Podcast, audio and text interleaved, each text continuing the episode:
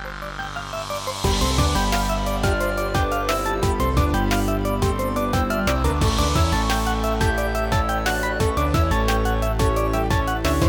up, everyone? Welcome to another episode of the CanadianGameDevs.com podcast, the interview show. Um, joined today by Mohammed uh, Hassan, who is a storyteller and recently did a guest blog post on the site called "Why Do We Play Video Games." Uh, you may fans of the show might remember Mohammed was uh, and I did a podcast probably about a year ago or ten months ago, um, exploring kind of similar things. So, uh, Mohammed, thanks for joining me, man. Anytime, man. Yeah, it's almost been a year. I can't believe time flies, and I'm sure a lot of things happened. I mean, you turned from Toronto game devs to Canada game devs, you know, so big things change. Of, yeah, a lot of things. Actually, I think it was about ten or eleven months ago because I feel like on Skype it it remind it said something like last spoke to you 10 months ago on Skype. Um, wow, yeah. So yes, time does fly because I, I feel like I remember that that interview or that podcast like really well. Like I remember it as if it was yesterday, which is uh, obviously a normal saying. Uh, Mohammed, for people who aren't uh, super overly familiar with who you are, do you want to maybe just give yourself an introduction? All right, absolutely. Thanks, Steve. Yeah, so my name is Mohammed. I my educational background is from U of T, University of Toronto. I studied Bachelor of Science. I did um, psychology and biology. Then just recently this year, I graduated from Humber College studying architecture. Uh, so initially, I I felt like architecture it fused the love of art and science like it's like a perfect marriage between the two and i felt like i wasn't really fulfilled in that way but ironically it's it wasn't any like something completely unrelated to these fields was my love for writing in particular in particular storytelling um, for example with recently with architecture it's not so much of, like i felt concerned about the buildings and how they look and how they function it's more so the people's reactions to it, how they inhabit the space, how do they react to the space, how do they use the space.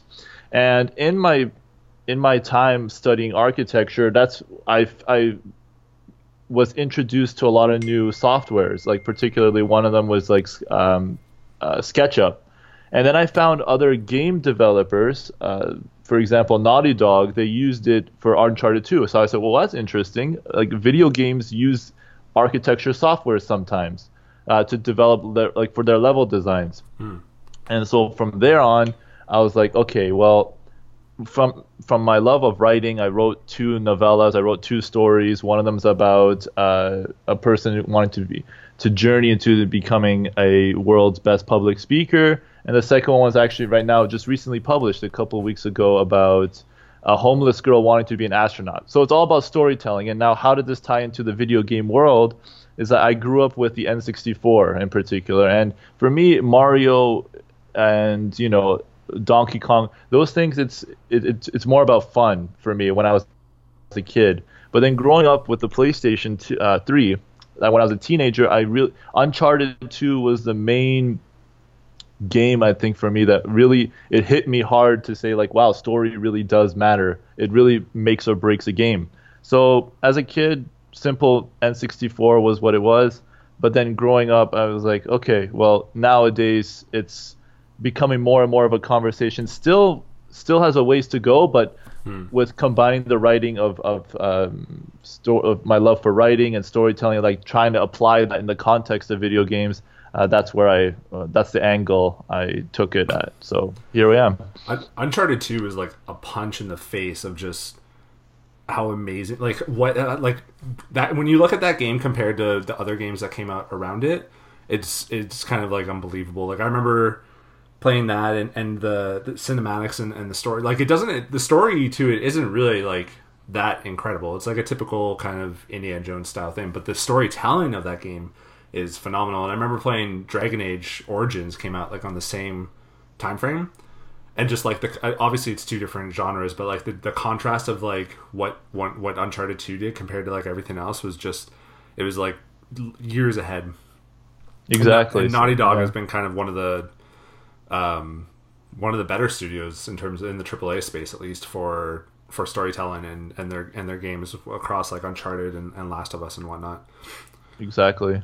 Um, before we kind of dive into to the post that you did, why why do we play video games? Um, let's let's. You said that you kind of grew up on the Nintendo 64 and the PlayStation and whatnot. Uh, what what kind of games are you playing like right now? Right now, well, personally, Steve, like I've I found like I've noticed um it's like it's like given the lifestyle at this point for me it's not about playing so much it's more i'm more on the sidelines like keeping track of it. So for instance like spider-man right the new one uh, on the ps4 things of that nature like really trying to keep up with it. So I, i'm i'm again i'm not so much so on the terms of like you know actually playing it. It's more so seeing the reactions of people and just being more of an observer right? Think of it like you know those kind of reaction videos on, yeah. you see on YouTube and things like that, like when people play. It's like I watch people play those, and then it's seeing like you know, when you do your live streams and things like that. So it's like that's that's kind of where I am right now in my life. It's like I I remember I used to play all the time, and it's like man, amazing. But uh, uh, yeah, at this point, it's more I'm dibbling and dabbling and on the viewer side. No, I get it. I want to take this yeah. time to, to promote the Twitch twitch.tv slash Canadian Game Devs. Make sure you follow us.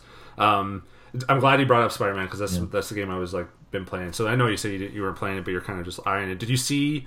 Um, speaking of storytelling, because did you see how like I think Kotaku and I think another website kind of wrote a piece on the sort of the cops in those games where Spider-Man is very like pro policeman. It's I mean it's kind of obvious he's a, he's a he's a superhero. He helps at the police and stuff like that. And the kind of controversy that Kotaku like brought up was that the cops are like too good in the game in terms of what's kind of going on in, in real life with you know the um, uh, uh, all lives matter movement or black lives matter movement stuff like that. Um did have you like taken a look at that at all or did you dive into that? No or I, i've i've seen something like that with gta 5 in particular. Like that's that's where i've heard it but with with spider-man i think this is a great example of where this is this this this is what i'm talking about. This is what i love is that storytelling is it it fuses into the the real life of individuals and it has uh, actual you know uh, meaningful reactions and stuff like that. So you have you're blurring the lines between reality and so the fact that you you, you could step back and say well this is just a video game right? This is mm. just a game. This is people like you know for the younger generations or or if you were to like point at the younger generation and say oh this is a time to just have fun and enjoy yourself. But let's say for the older, where you you're taking those, you're making those connections, right, with the police and and that it, it just goes to show that man, this is really like there's something, there's some power there. Um, so yeah, I've I've heard about that with regards to GTA 5, not necessarily with Spider-Man, but yeah, there you go. Just seeing how the cops and and that game shows its I, I don't know how I don't know how developers do this stuff. You know, it's it's amazing to me like how, how you have and I like I've seen for example there was a YouTube video. Uh, it says like 20 details that you didn't know about Spider-Man, right? And one of the cool things that if if you're walking around as Spider-Man, you get to interact with uh, NPCs and they take out their smart phones and they actually take shots of you, right? Or they, you give them high fives and things like that. Yeah, it's actually. So I don't know how they program those kind of. It's actually yeah, like a trophy I mean? so that it's like. Yeah, sorry. It's actually like a trophy that if you yeah. you kind of like um, say hi to like ten citizens and you like you're just like you're never on the ground unless you're fighting in that game, right? Like anytime you're kind of traversing that world, you're swinging, yeah. and they do kind of some smart things with um, like Jonah Jameson in the game is kind of like an Alex Jones type of character where he's just like very conspiracy theory and just complaining about everything. Um, right. So they and and he like phones people that he's kind of MJ and Aunt May and people in the game.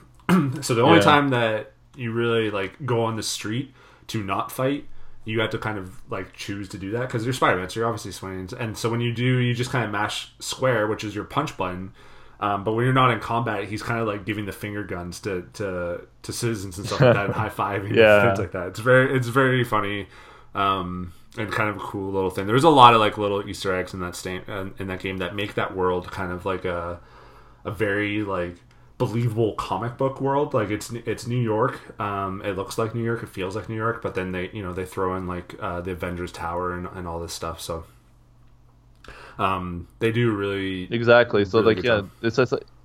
Mm-hmm. No, I was gonna say like you know, so developers they probably they're, they're aware. I mean, like it just shows how cognizant they are that there are some players that just want to swing around, like that's all they want to do. Okay, fine, But if you're more of the kind of player who is like, let me let me explore every nook and cranny of this of this of this world, like it rewards you for that, right? And so that's that's where you take things to the next level, um, especially as a developer and as a gamer. Like you see, you get you get to see things that maybe others who aren't as patient or aren't as willing to explore uh, would be open to doing. So that's Yeah, that's some- I Spider-Man mean, for you. I have a lot of friends who are playing the game, and uh, like I, I, I compared to them, it seems like I've kind of done a lot more of the side quests, whereas some of them have just like beelined it through the whole kind of game, um, the main story rather, just trying to like finish the story. Whereas I'm like completing every objective, just trying to be Spider-Man, swinging around, having fun, stuff like that. It's it's a it's a it's a lot of fun. But to your piece, uh, why do we play video games? Do you want to maybe just kind of um, like I guess summarize it? Um, Sure, sure. Yeah, no worries. Yeah, so the this is actually inspired. Have you heard of? I'm sure you're familiar with the YouTube channel Game Theory. Are Yeah. you? Yep. Yeah, I'm familiar. Matt I'm not. Pat, right? Yeah, I'm familiar. I'm not like a super fan. I haven't watched a lot of the videos, but I've definitely Mm. uh, have come across them over time. No, yeah, because I know like you had your your recent hundred um, hundred podcasts, you know that that milestone you reached, and now and I was looking at uh, video game theorists, and they were saying, okay, but I think they they reached a certain milestone as well, and they were saying, okay, let's go back to the fundamental question of why we play video games. I thought, hey, that'd be great, you know. For in this case, I thought of you, Canadian game devs.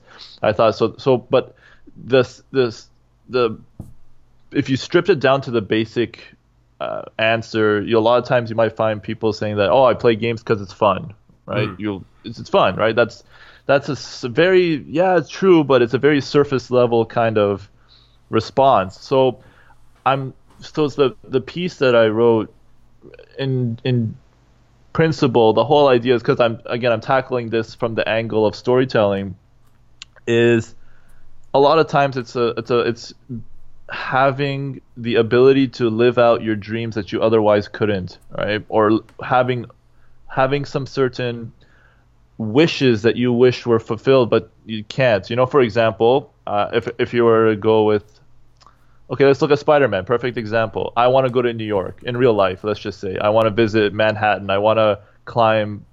Uh, maybe you know, I want to climb though.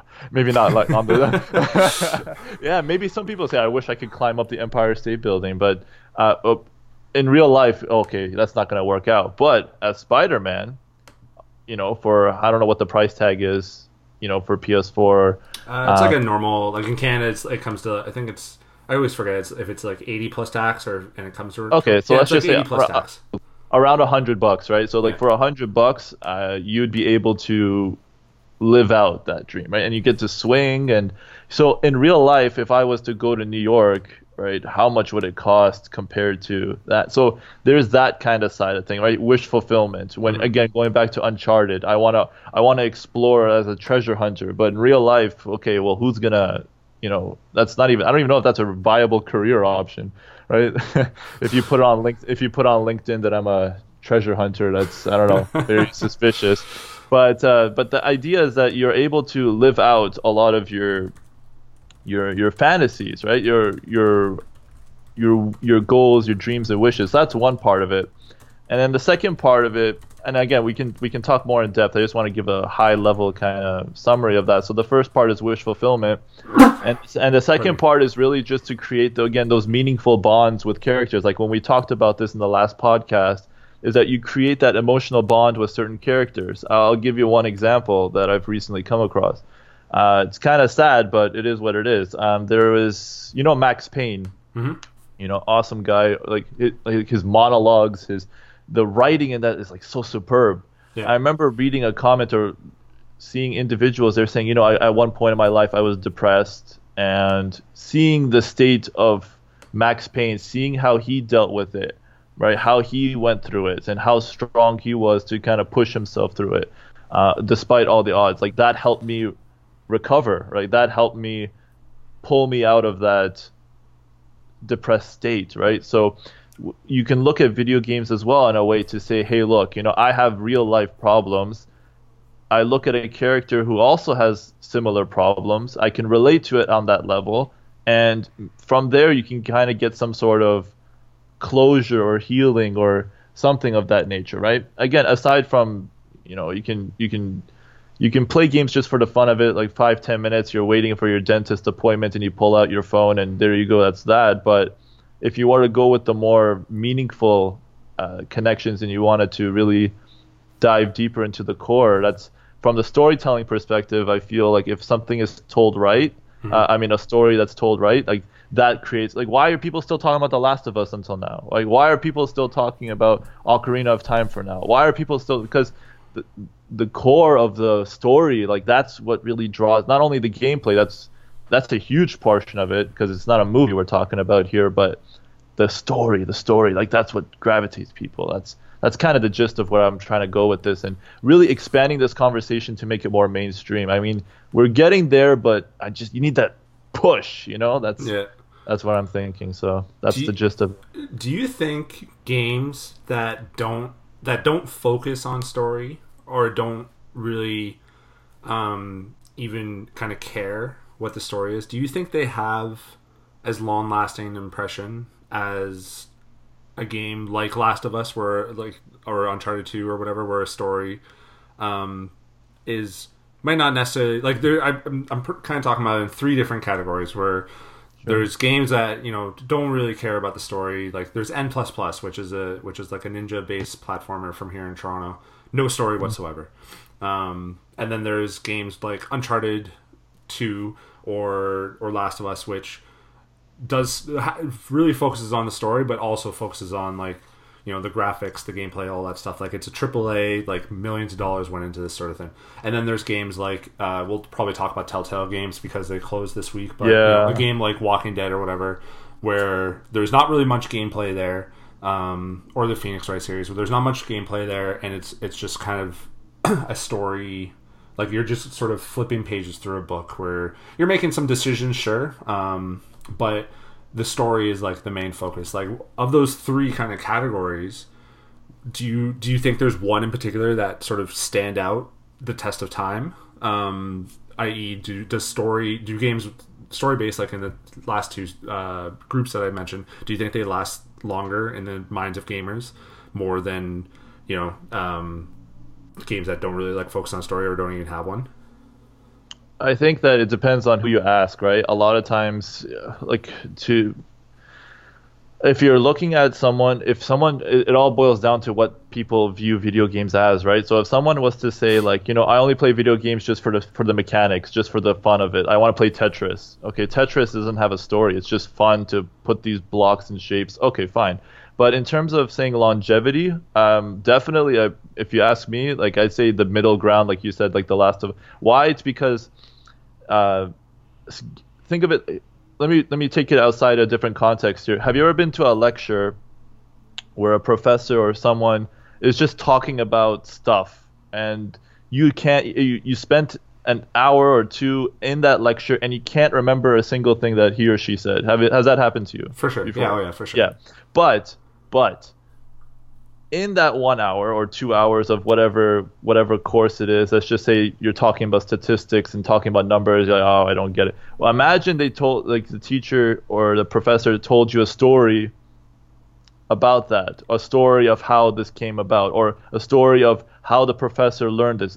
Would you would that tend to stick more in your mind? Like you'd for out of the entire hour, you remembered that story.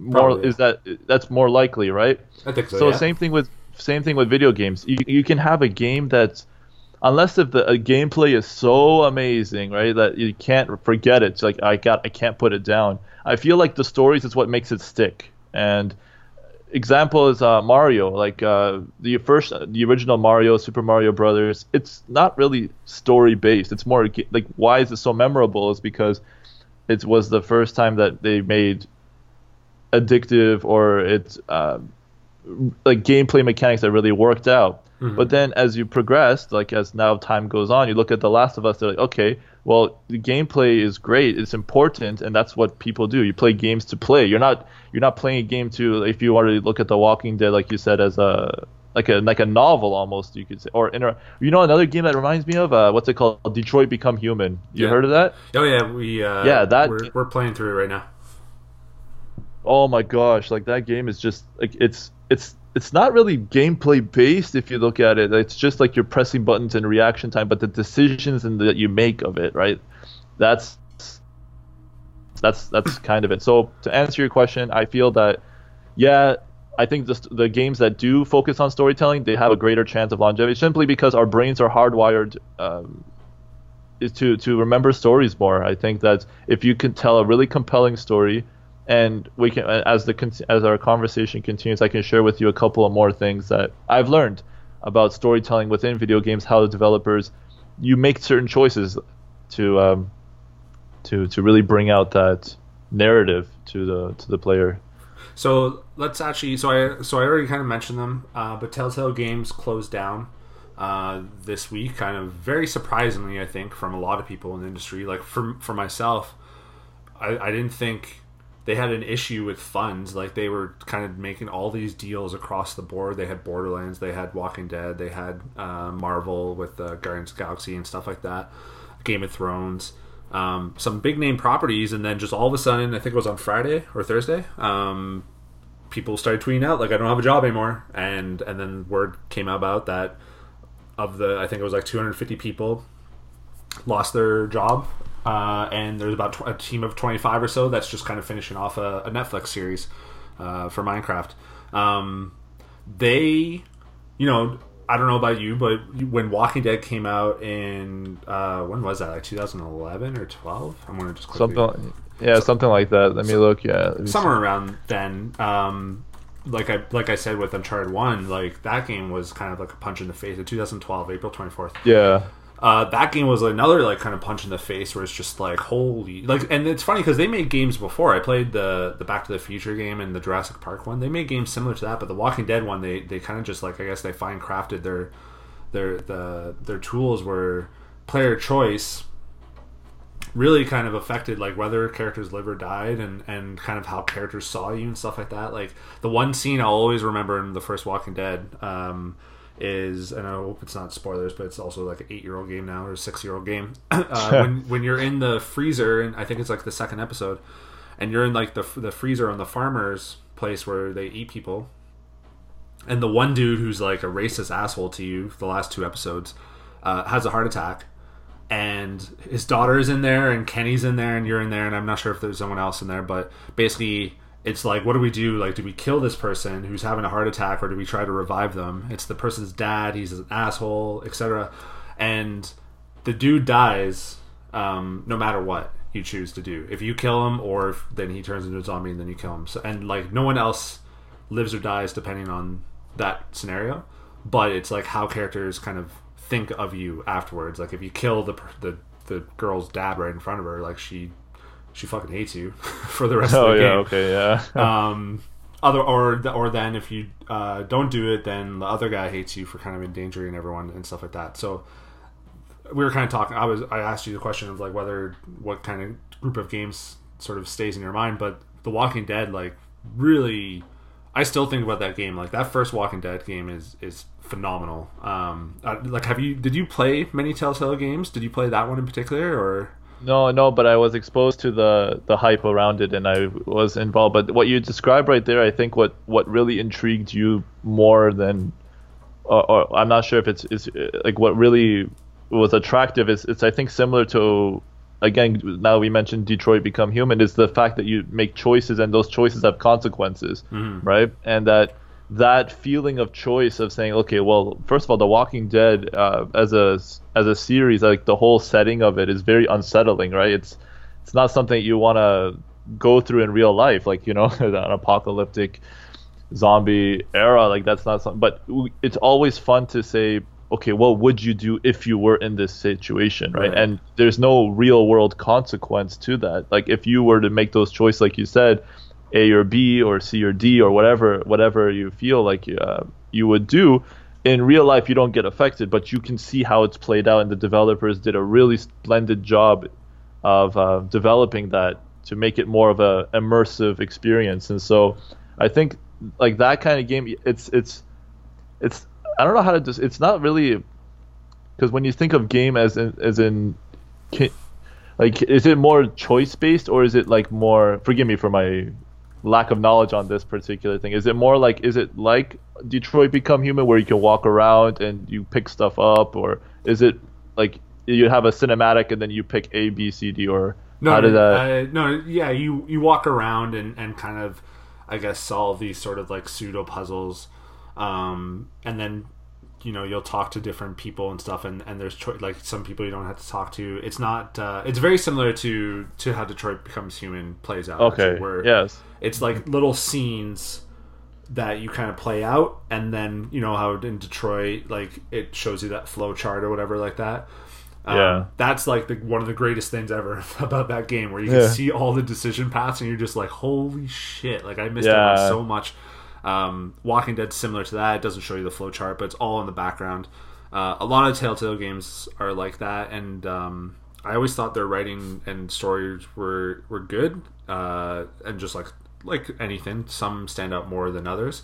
But that first walking dead game man was was so freaking good. And there was you know there was story driven kind of character choice games before like heavy rain came out like two years earlier.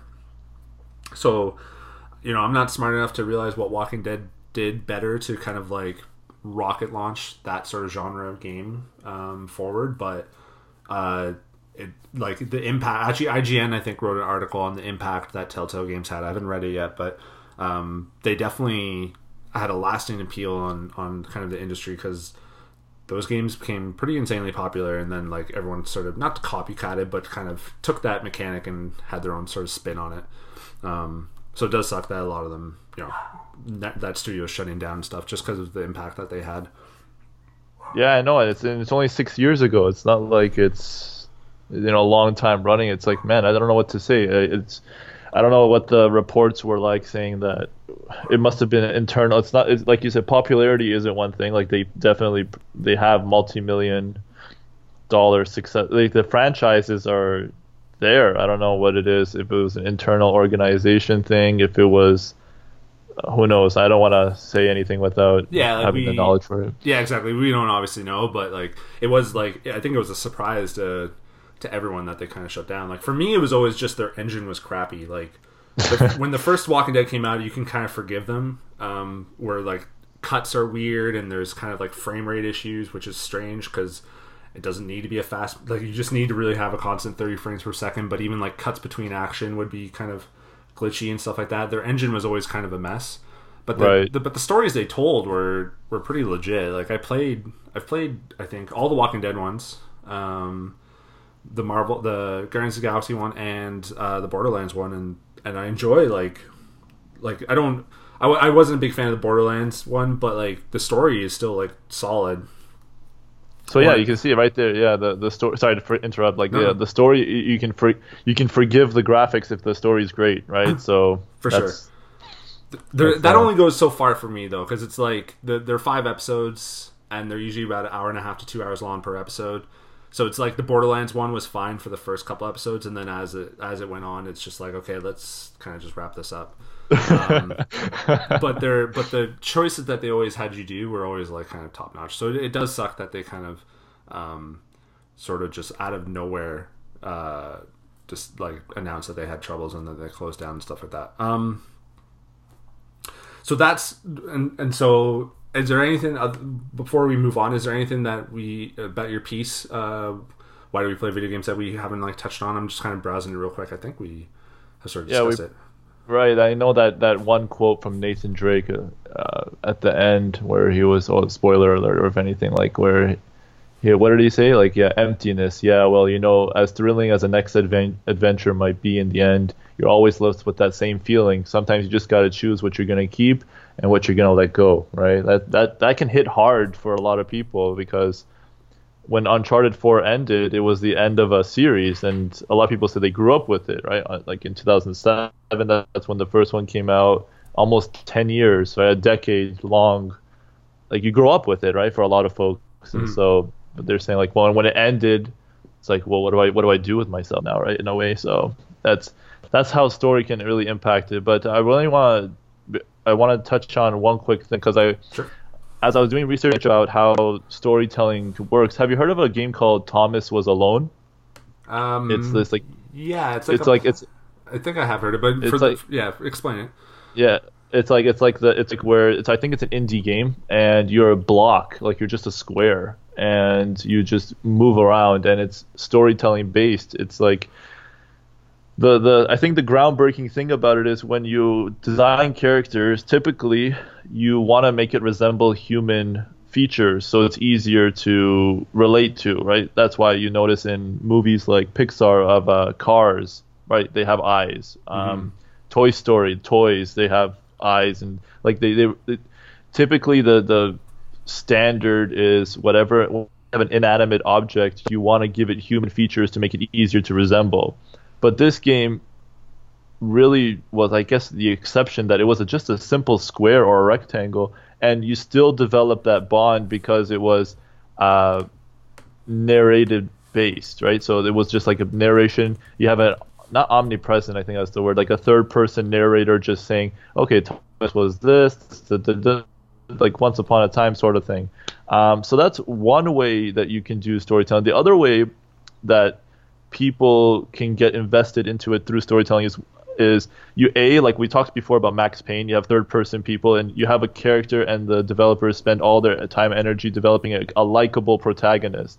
Uh, that you play as, right? Because if you hate the pro- if you hate the person you're playing as, that's not going to work out well, right? You're not going to be invested because I hate this character. What you know what I mean? You have to have a likable individual, so that you can have a third person per, um, in that regard, a third person character, or you can have a silent protagonist like Half Life 2, where you are the person, right? You have no dialogue. Even well, Link is kind of in between because Link doesn't talk, but um, Yeah, he Like from yells, Zelda. I guess. yeah, he, yeah, yeah, yeah, yeah. He does those grunts and stuff, and yeah, that's always fun. But uh, he's like in between. But the, the, I, the gist of it is, you have a third person, you have an actual character you can relate to, or you you would have um, no dialogue, and you it's first person, so you see it.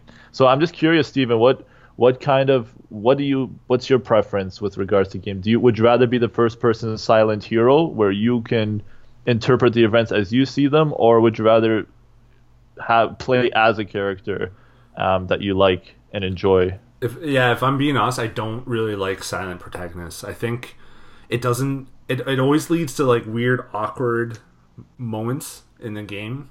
Um, like in cinematics where where characters are just talking to you and then you just kind of stare at them and Yeah, it- like, you have to save the world. Do it. Yeah. yeah it, it takes me out of uh of the experience and i think since like zelda and half-life 2 and and, and whatnot were big silent protagonists i can't really think of um a recent silent protagonist uh game other than like a, the zelda breath of the wild or whatever but because i think back then having the like having the player kind of you know talk during cinematics and stuff but then also just having like all the different kind of choices and different paths um has just kind of evolved since then. I can't really think of many silent protagonist games. I i'm usually not a fan. It's usually not it's usually not enough to um to tear me away from a game. Like half-life 2 is incredible.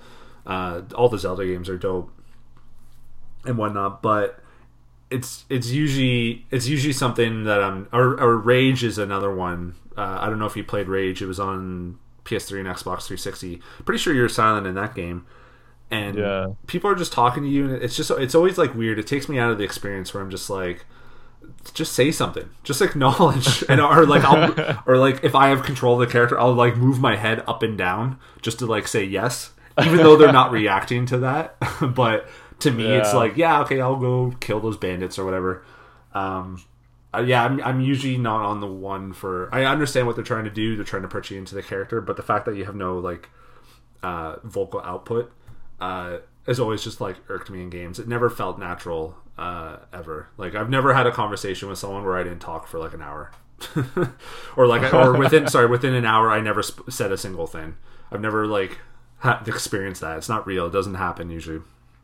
Huh, that's a really good point. Never thought of it. I guess on the on the flip side, when like where developers are trying to go for that whole, I don't want to impose another character because when you have, let's just say, okay, again, The Last of Us, right? You're Joel, and Joel's a brute, right? Like he's he's like he's not shy to like, you know, pull out the guts of someone, but. Yeah. Maybe in real life you're like, oh, I'm not like that, you know. I'm not. I'm not that kind of a brute. I'm not that You know what I mean? Like, and you're saying I'm forced to uh, play as a character I don't personally identify with, right? So Right, that's but- that's I guess that, that when you're taking that away, it's like that's that's probably what they're going for in terms of that. But what Last of Us did really well is they show you the world before it gets messed up, very briefly. Yeah. Right? And Joel is just a working dude, seems to be a single father. Um, comes home and there's like bills on the table and, and shit like that. Uh, and he's just and like that's who you you're like okay well I'm that Joel. I you know at work or whatever. I'm not a Yeah. dad but you know you can relate to that guy way more than 20 years later in a zombie apocalypse world where you had to kill people and, and gut them out.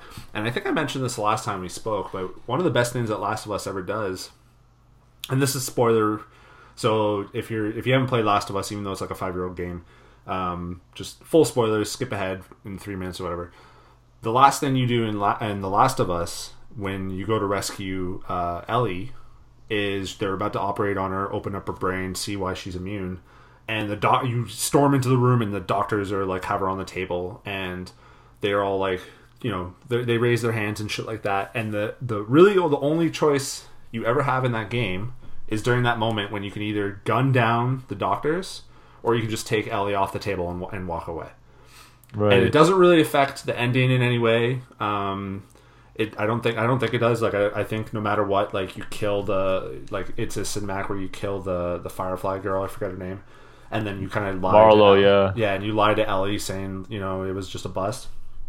It doesn't affect anything. It just affects how you perceive that ending, where it's like what did what did this girl mean to you during the story? Like are you just are you just so like pissed off that she's like that you love her like a daughter and you wouldn't let, let anything happen to her uh, and so therefore you kill these doctors or do you understand where they're coming from and then you just say like no not today and you take her away and stuff like that. That's like one of the the best part like one of the it's such a little thing in terms of the grand scheme of that game. It's a 20 hour game and that scene is like 30 seconds long. Um, but it's such a like super like powerful like moment in the game because it's the only time you have a choice on what like what you do. Obviously, you don't have to kill everyone; you can sneak around them and stuff like that. But that's like the only time that uh, like the end like the ending changes depending on how I play it, depending on how you play it, depending on how other people play it. Right, and then that's the yeah that's the that's the direct contrast between Detroit Become Human because your choices directly influence the next series of events, right? Mhm. Like if you, I think at one point you can choose to protest or you go on a rampage, Yeah. and then that's it, man. Like you can't, there's no turning back. Like you can't, you can't like what? And it's the cool thing about that is it's it's eerily realistic right like a lot of the, the, the way the characters are written the the scenarios that play out the way that things it's it's like almost that you can not it's like you can you have a solid educated guess about what the future looks like and holds in store. I think in the very beginning of the game you play as uh, marcus and you you see a bunch of people saying like oh you know like these androids are taking our jobs and it's, it's like man you, you you see today right? Like you hear people saying like that's one of the biggest or one of the at least one of the issues that they come up. But again it's just uh, all, it all boils down to choice and and having the consequences of that. So that's that's essentially where i wanted to go with this so cool any other things Steven, that you wanted to Um, I mean, I, I like I, I do have kind of internal uh, plan to just always mention Last of Us and how much I love that game. So I've I've, I've accomplished gotta put it in there somewhere yeah yeah I've accomplished that. You're making me feel like uh, you're making me want to go back to Detroit Become Human because we were playing it. My wife and I were playing it, and then Marvel, uh, like Spider Man, came out, and it kind of just got Oh, yeah, pushed aside. go. But it's interesting that of the three um, big Sony games that came out this year, uh, Spider Man, Detroit Become Human, God of War, all three of them are pretty like story like big story based. Like Spider Man probably the least so, but it's still like a full fleshed out superhero story. Detroit Become Human is obviously the crux of it, and God of War, you know, I think comparative to the other God of Wars, certainly has like a really great story and, and actually spent time and focus on it. But the story itself is is like pretty wholesome and and a pretty solid like journey of uh, with the father and son stuff like that. Did you play God of War?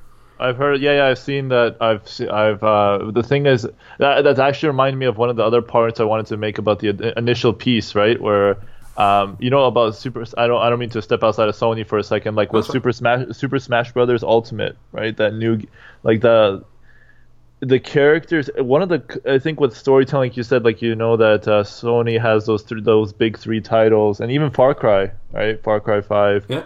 Um, again, I think people are now starting to finally like it, verbally vocalize how much they wanted a story, like a, a, a, solid story. So with Super Smash Brothers, you have all these characters, these iconic um, franchises all coming together into this one giant game. But one of the common requests and hopes is that they all come together in a story mode like Super Smash Brothers Brawl. Yeah. So so you know it's like it's like you have all these amazing characters. You can fight it out, duke it out, have tournaments. Yeah, it's all great and fun, and people can you can have moments with your friends and uh, go online and do all that jazz, and that's great. But you know what I mean? I think sometimes people they say that I want to have a meaningful connection. Like I want to see Mario team up with Link, and I want to see this team up with that, and oh, imagine if this happened. And you have again those fantasies come out to life, right? So with God of War in particular, yeah, that uh, I've I've heard a lot of. Again, it's it's reminiscent of Last of Us because a lot of times people are saying about fathers and uh, parenthood, and it's it's weird that it seems that when you're targeting, let's say, like the when I say older, I mean like not teenagers, like mid twenties, thirties, like that that age range. A lot of times, like the titles, they tend to go after parenthood or family based. Yeah. You know, is, is that? I guess it's because even though you're, you know, you're you can what's it called? You can take games out of my life, but you can't take my life out of games, right? So no matter how old you get, it depends on how like you know. It's sometimes it's like you, it speaks to where you are in life, and yeah, for God of War, it spoke to that. Yeah, I mean, I wonder. Um, I, I'm not, you know, I'm not a father, but I wonder how. I think I read somewhere that, like, I think it was, uh, I think it was Penny Arcade when the again I'm going to mention Last of Us when the Last of Us came out. um, yeah, yeah. It was it like the dude was t- was talking about the story based about like you know centered around the fact that he had a daughter around the that age Ellie Ellie's age who I think is supposed to be like 14 or 15 or so in that game. And then in God of War, it's it, you know your son is I think is supposed to be around eight or ten or so, um, and you wonder how, you know, you you always wonder like in the parallel like I always wonder in the parallel universe like how this kind of re- reflects on on the Steve who does have a son or whatever. And and maybe it, it's always like you always kind of take pieces of games and just relate them to um to what you're going through like in real life. So like how I play God of War is probably really different compared to how like a someone out there who is a father and just recently lost their his wife and has like a son. Like who's in a pretty similar situation in terms of just having that scenario. Obviously, they're not going to go fight around gods, but like we're going to play that same exact game. There's not much choices in God of War.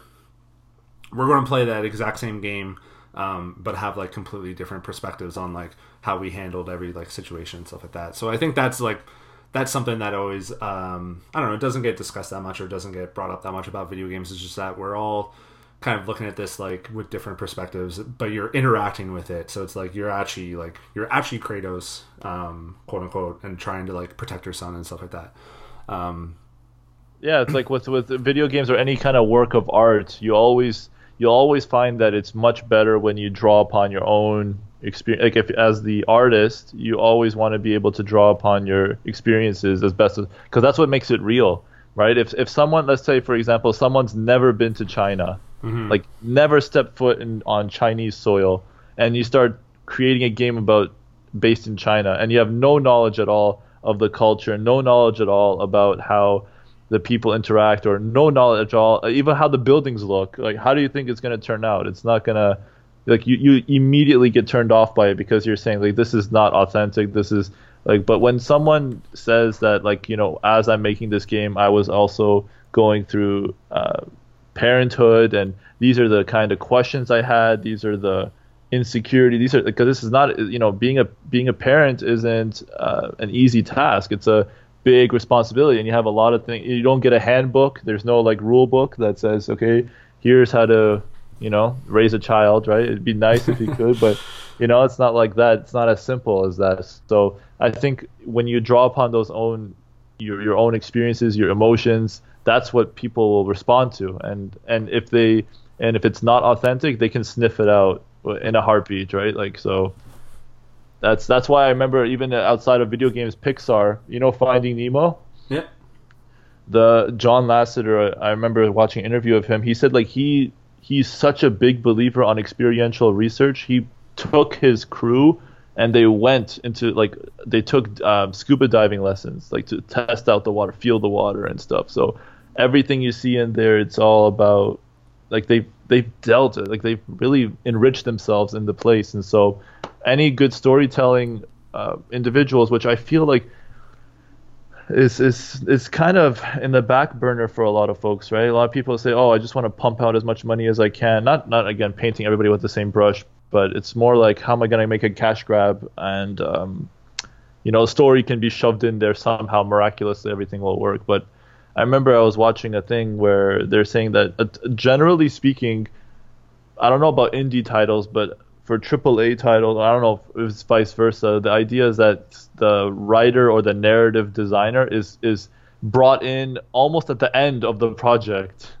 So you're as a narrative designer, suppose if I say, hey Steve, you know, um, you know, we just made this game. It's like 70% done. Here's what we have. Here's all the levels we made. Here's the assets. Here's the characters. And now I just want you to go ahead and put it all together. right. So that's that's that's that's probably that's the res- like when you see games that aren't as rich in story. That's the, that's the result. A lot of times it's because of that. Like you come in halfway or near the end and you're expected to just put everything together and without that touch without that uh, authentic like without from day one like how are you going to create something that's meaningful? That's why you sometimes you hear characters they have laughable dialogue right? And it's it's like what is this? And but when you say with the walking dead for you it's like really like yeah it hits home. Until now 6 years later still think about it last of us again having that plug in five years later you're still thinking of it's all it's all it's all because of that you know? Like they started they knew from day one like this in order for it to be believable as a character as a player you immerse yourself in it and then one more thing before uh before uh, there was this other guy there's this i forgot his name oh man I, I should maybe send you the link or something have you heard of gdc talks it's like ted talks for gamers uh, oh, I, I know of GDC. Um, okay, yeah. So GDC, right? So there was this one guy. He um, was talking about how he started his game. Uh, like he's indie, and he uh, he he he was talking about his whole process. Really, really cool. And one of the things I got from it was when he was giving his when he was showcasing his demo. Mm-hmm. He noticed that a lot of players were only going to play for like five minutes and then they left it and he's like already that was a huge red flag right because if i have a game i work my i pour my heart sweat and tears into this and you're only going to play for five minutes and then you're going to leave that's like the equivalent of opening up a restaurant and you have all this food and somebody comes in and just takes one sample and then leaves right it's like what's the point mm. so the point the the the, the main last message is it's immersion I, how do i get the player to sit down play the game for at least an hour and then like I'll know I have something. And so when you have those moments and a great great effective well told story that is I think surefire the best way you can get someone to sit on their seats and really immerse themselves. And that's when you find that disconnect and a lot of the frustrations that people come ah this doesn't make sense. Oh it's not and forget about lag and bugs and the technical aspects. Like if i'm not if I if you don't win my heart in the first 30 seconds, like especially in this modern era of uh, it's like it, in this modern era of like instantaneous instant gratification, right? Mm-hmm. Your high speed internet. I order something on Amazon. I need it right now. Everything has to be immediate. You're fighting for seconds. You're not fighting for hours. And nonetheless, we're not talking like long pages of text in a novel. Like you, that's why you know. So you got to be immersed from day one, and like within the like you got to grab the attention within the first minute or so. If not, it's you know just a simple switch off. Yeah, man.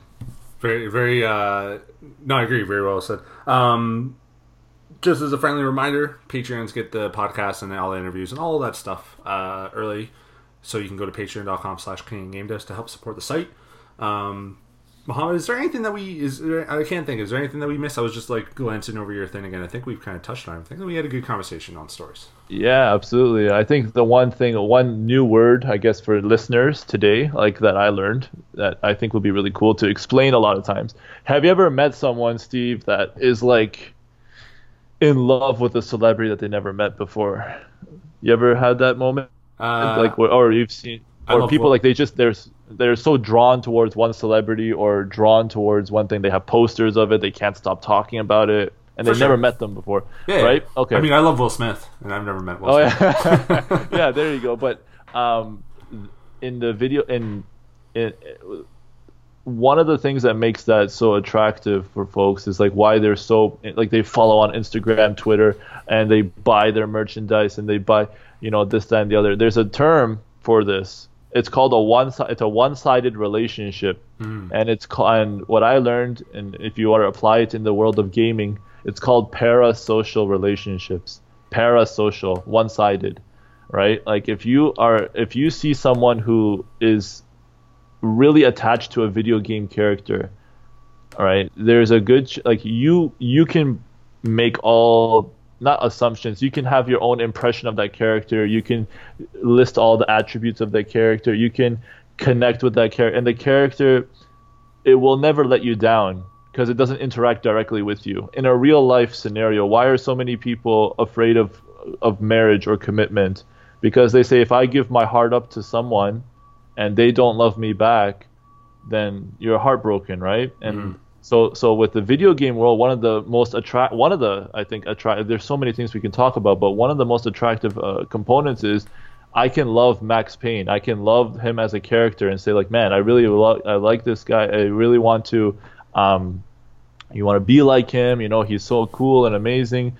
And this Max Payne will never like come after you or, or let you down because sometimes even you meet your your role models or your celebrities and they could they could let you down. Like they could say you you think of this person as some- one thing but then it turns out that they're someone else. And you see that all the time. So that's the other cool little thing that I learned about parasocial relationships of saying like you know uh, one-sided thing. It's it's a deep psychological component I never thought of. And uh, it's probably one of the reasons aside from compelling gameplay i mean sorry compelling stories and gameplays just having that rela- one-sided uh, relationship with the characters to uh, to develop that emotional bond Yeah, they never they say never meet your your idols. Actually, it's funny you Yeah. mentioned that because I I, uh, I also loved Love Rush the band, uh, and um, the the main uh, vocalist and bassist is Geddy Lee, and I ran into Geddy Lee on the street with Oh, wow. um, one day he was with uh, some other guy and he was with Alex Anthopoulos who was the former GM of the Blue Jays at the time it was after that se- that season they made the playoffs and he was his contract was up in the air so Right. I, I saw Alex Anthopoulos and I was like, "Oh man, thank you so much. You made the playoffs. I hope you stay." Blah blah blah. And then Geddy Lee was there too, and, and he was like, and I was like, "Oh, Geddy Lee, I'm a huge fan. I've been listening to Rush with my, you know, my dad introduced them to me when I was ten. Blah blah blah." And uh, and Geddy Lee, who probably gets that shit all the time, just like brushed me off. He didn't really like seem to give a Aw. shit at all, and I was Yeah. just like. Geddy Lee, like you're, Aw. but I but I introduced or I, I ran into him when he was trying to go out for lunch and stuff like that. I'm sure he gets people all the time. They've been performing music for like 50 years or some shit. Um, but it was just kind of like, eh, a rush. You, Geddy Lee, you broke my heart a little bit. I know, you, but you didn't even know but- you had my heart, but you broke it. yeah, but there, yeah, I know. I mean, like, and don't forget, like, sometimes there are some circumstances you don't know. Like you said, like he probably was flooded that day with stuff, and that, you can only do so much as a person. But there you go. That's that's one of the. That's Yeah. an example, right? So, Yeah, but exactly. but for Everyone you, but you has- bounce. Oh, sorry. Yeah, you, bounce back from that pretty quick, right? Like yeah, it's not. I didn't some let people, ruin my day.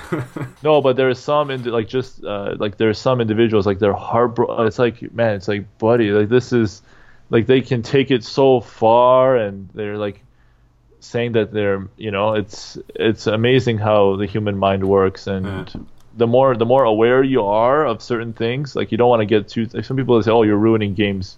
Oh, you're ruining it. Like you're ruining the experience because you're getting too philosophical or psychological. I'm like, well, you know what? At the end of the day, it's like I don't know if you heard this, but um, I think earlier this year the World Health Organization declared uh, Yes. something about they declared like there's a There's um, um, um uh, they want to say it's like you can become addictive.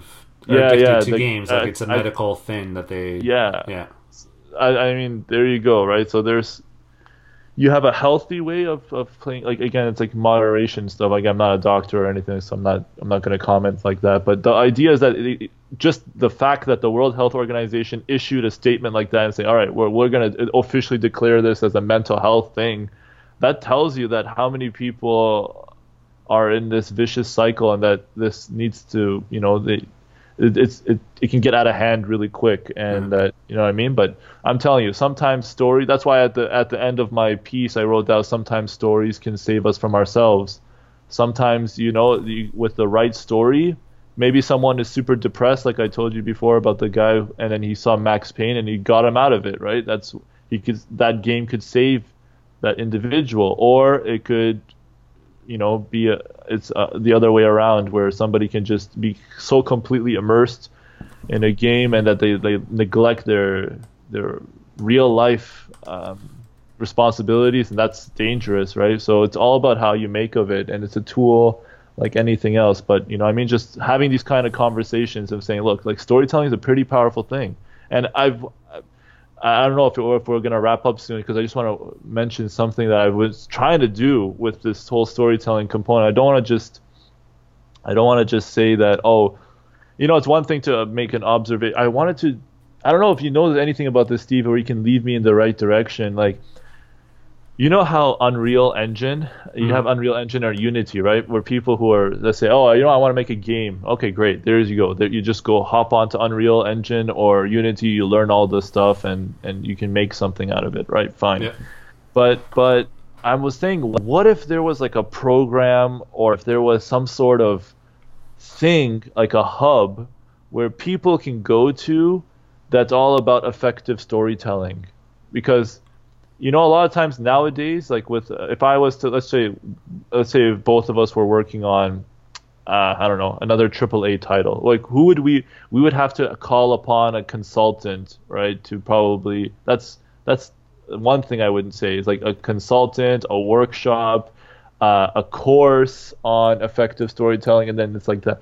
But i'm wondering if there was what would you think of some sort of you know program or because you know gamers don't like like you're more hands on right? Like you want to be able to be more interactive. Is there do you have any ideas like how to make like a program a software something right that you know people can use and and say okay well if you go to this place or you you use this software this will automatically or at least it would be a great starting point for you to have a solid game with narrative. Yeah. like Yeah, yeah. I'm, I, I think she listens to the podcast, so I, th- I assume that she's kind of like jumping up and down right now. But you should check out One More Story Games. I did want to I did want to um, promote them during this store uh, this podcast because we're talking about games and stuff. But they're they're a developer up in Barrie, um, and they specialize in giving tools to uh, um, authors to basically make interactive